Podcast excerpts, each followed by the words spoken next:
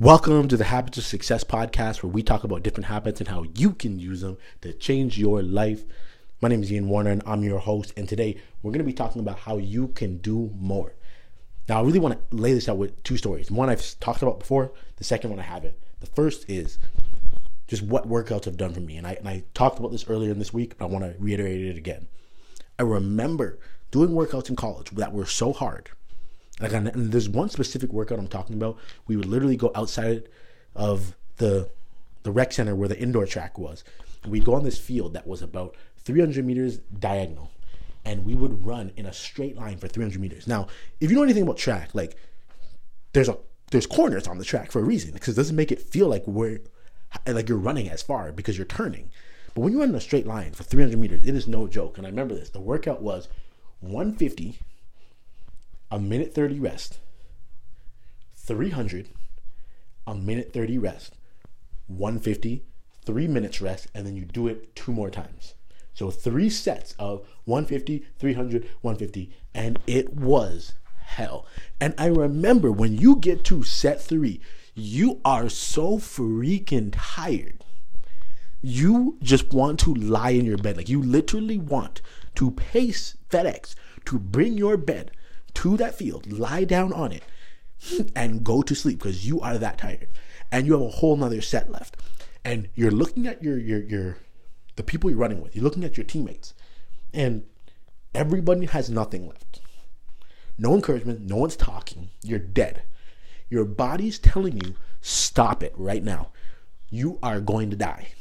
But your mind has to overcome it. Your mind has to say, hey, you can do more. You can do more. Second, se- second example. This actually relates to digital marketing. So, uh, my wife and I live in Ann Arbor. I ended up getting a remote job working for a company that was based out of Pennsylvania, and they tasked me with building a website. They wanted me to build a website and build a large audience. I was like, okay, cool. So I start working on this website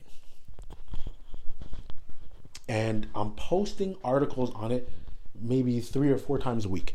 My boss comes talks to me. He calls, gives me a call. He's like, "Hey, I like what you're doing so far, but we got to turn it up." I'm like, "Oh, cool. Like you need me to post like every day?" He's like, "Uh, we need you to post more like four times a day." I'm like, "What?"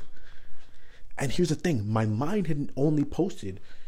I think the most I'd ever done was posting every single day, so seven days a week, and that was like the craziest thing to me. I was like, "Man, I'm posting every day." And he's telling me I have to do four articles a day. Four art. So anyway, I start doing it.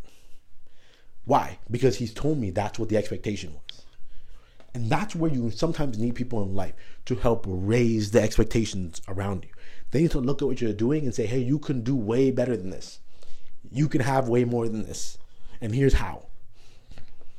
That raised my bar. So now I talk to people who they have a blog and they'll post like twice a week and they think that's killing it.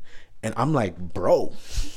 And mind you, it always depends on your goals too. It just depends on what you're trying to do. So I want to, you know, make sure that I throw that out there. I don't think everybody should be posting four articles a day. It just depends on the goal for your, your content and what you're trying to do.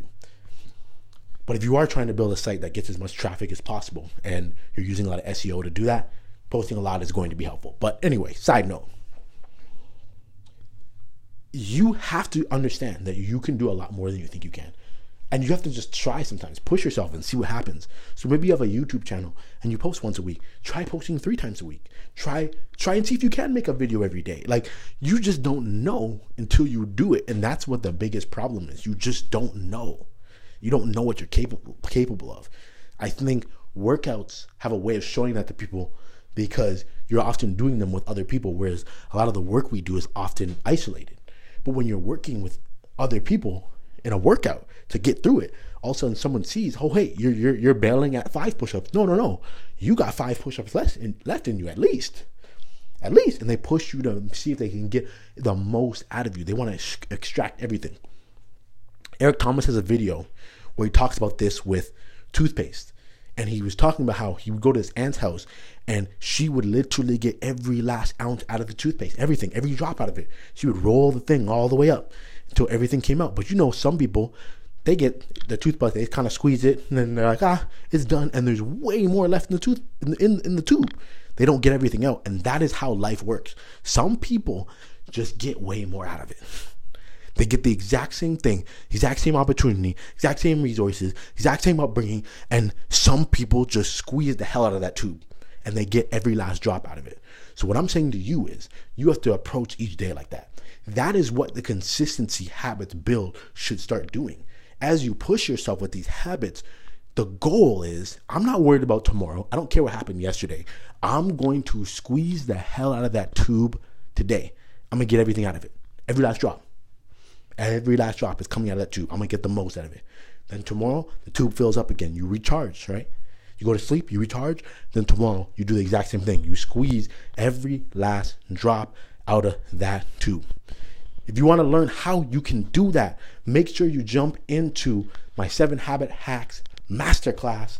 You got to go to course.thehabitstacker.com. And if you want to download our free iOS app that helps you to track your habits, make sure you go to app.thehabitstacker.com. So that's course.thehabitstacker.com and app.thehabitstacker.com.